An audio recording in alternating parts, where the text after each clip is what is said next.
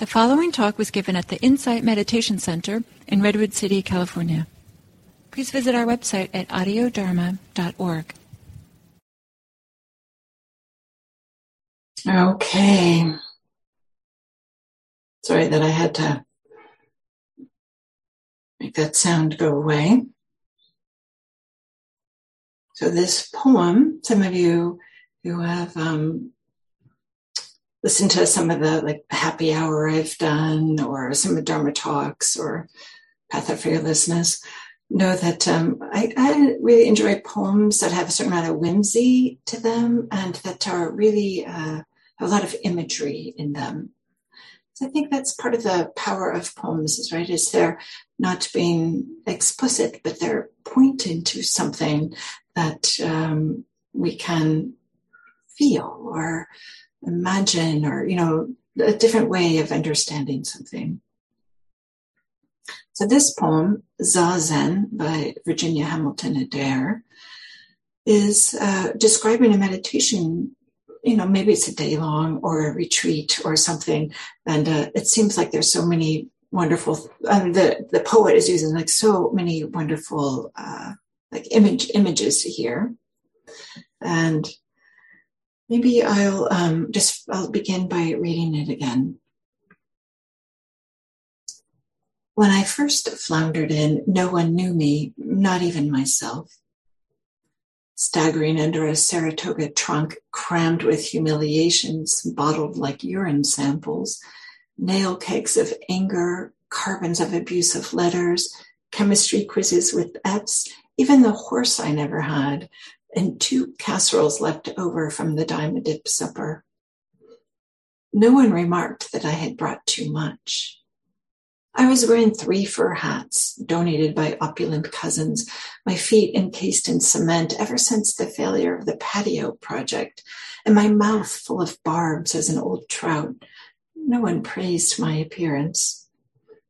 The trunk fell off my back disgorging its unusual contents at my stone feet, which also came off. The fur hats tumbled like a moth eaten avalanche, burying a small monk. No one noticed. No one. I kind of like this uh, unconventional, but uh, like evocative imagery that's used here.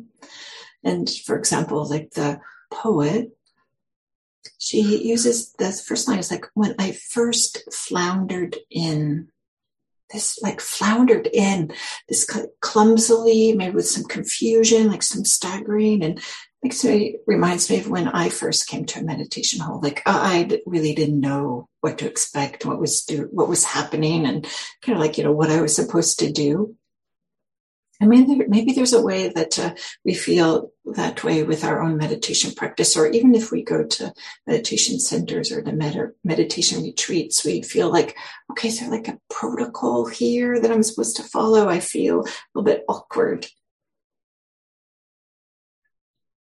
And then um, the poet, she also writes, No one knew me, not even myself.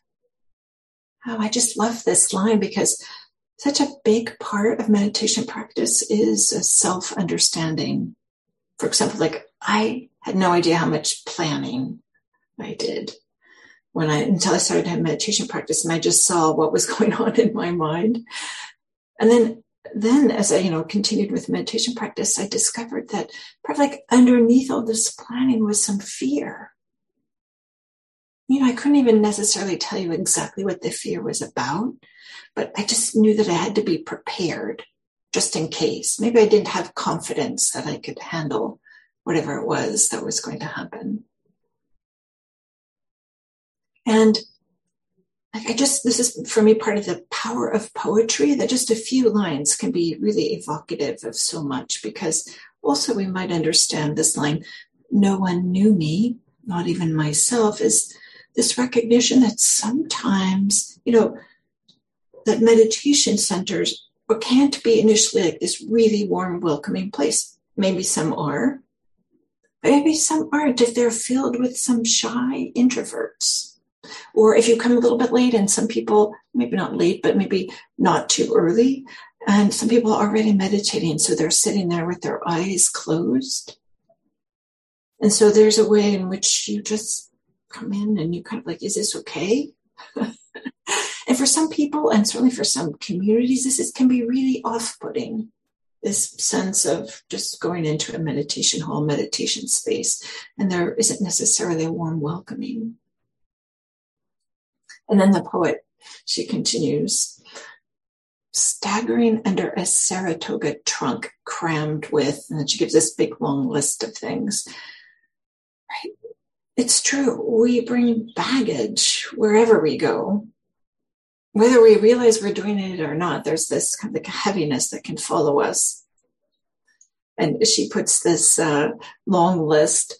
Um, some of what I kind of like is these carbons of abusive letters, like, you know, these things we keep copies of, things that are painful, harmful.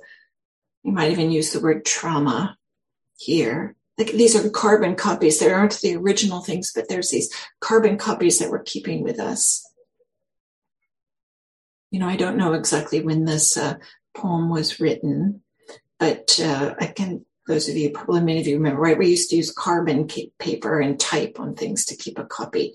And it was the carbons are always a little bit fuzzy, not quite as clear. I mean, they were obviously carbon and they were on a different piece of paper. So this recognition that it's not the original harm, but a copy of it that we're carrying with us. And these chemistry quizzes with F's that the poet is also bringing yeah, right. The things that um, happen to us when we're young. I was just sharing with some friends recently that when I was, um, I don't know, maybe 11 years old or something, that uh, I wanted to sign up for choir practice or chorus, you know, at the, my school because my friends were. And uh, the chorus teacher asked me, Diana, uh, maybe you can just mouth the words. because my voice. I don't I don't know how to carry a tune. It's just not possible for me. And then this shows up when I'm starting to begin a meditation retreat and I'm supposed to be leading the chant and I have a microphone on and everybody's going to be hearing me chanting. I feel like, oh yeah, this little voice that's like, Diana, you're not a very good uh, voice chanter or singer or something like this. So these things that we carry around with us that are extra, these extra. But uh, I appreciate that the poet includes like no one remarked that I had brought too much. Well, maybe there's no nobody's talking at all, or maybe they didn't see what she had brought, or maybe they saw but uh, weren't saying anything. There's a way in which this can be helpful, but it also can be a little bit disconcerting. Like, doesn't anybody acknowledge what's happening here? And so we might say that there's a sense of progress or a sense of uh, movement during this uh, poem, because first is like the arriving, and then maybe it's the sense of practicing. She, uh, the poet writes, I was wearing three fur hats donated by opulent cousins. For me, I'm thinking like these are things that you know our family kind of like puts on us, expectations they have, or things that they think we like, or, oh, you're the one, you're the smart one, you're the funny one, you're the dumb one, you're the silly one, you know, like these things that kind of like family gives to us. Maybe I'm reading too much into this poem, but there can be a way in which um, what we are carrying, what we're holding with us, are things that family has given us. And, uh, she, uh, the poet Again, Virginia Hamilton Adair. She continues, My feet encased in cement ever since the failure of the patio project, right? The sense of stuckness we get when we have a sense of failure. And then she also says, my mouth full of barbs as an old trout. Might even say maybe she's doing a little bit of body scanning, right? She's talking about her head, hats the mouth full of barbs, and feet encased in cement, and full of barbs as an old trout, right? This is trout, they take the bait and then they get caught So, what are the things that we do to take bait that we get caught up, caught with? And then there's this sense of shame or inadequacy that's part of this uh, poem. Sense of not being good enough, right? There's nothing in this poem where she's feeling comfortable or at ease or with warmth towards herself. This sense of lack, this sense of inadequacy, inadequacy often drives a real strong sense of seeking that shows up in our spiritual practice. Convinced that this sense of lack, this moment is lacking, this self is lacking. So we're always like spilling over into the next moment that holds the promise of somehow being better, more satisfying.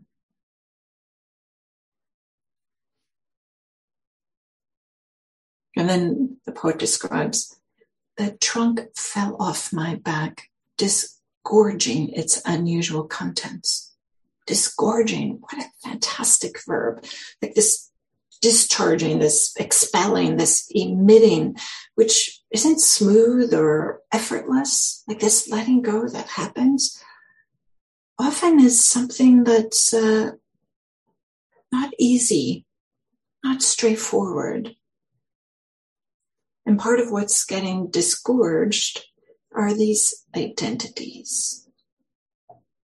For her, maybe I'm the one who doesn't do well in chemistry. I'm the one who failed the patio project. And meditation, in some ways, is a purification practice, maybe an extraction practice where the removal of everything that's extra. And part of what's extra are the ways that we identify with what's happened to us in the past and limit ourselves with these types of ideas. And to be sure, these moments of freedom can feel like an unburdening, disgorging, the Saratoga trunk falling off our back. Like, oh, the lightning. And then lastly, I'll close with this use of the poet using this word, no one. No one knew me, not even myself. No one remarked that I had brought too much. No one praised my appearance. No one noticed. And then she ends just with no one.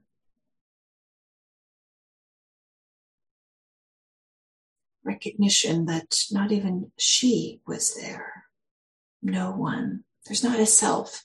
There aren't, we have all these identities that we take up, but part of this practice, this disgorging, if you will, this purification, you will, is a letting go of these selves that we create and feel so much like we have to bolster and support and defend. So this poem, Zazen, by Virginia Hamilton Adair, just for me, it just brings a sense of delight. And I hope maybe it did for you today, for you this morning. And Maybe you can bring this sense of delight with you as you go throughout your day. Thank you very much for joining me this morning, and I'll see you tomorrow. Thank you.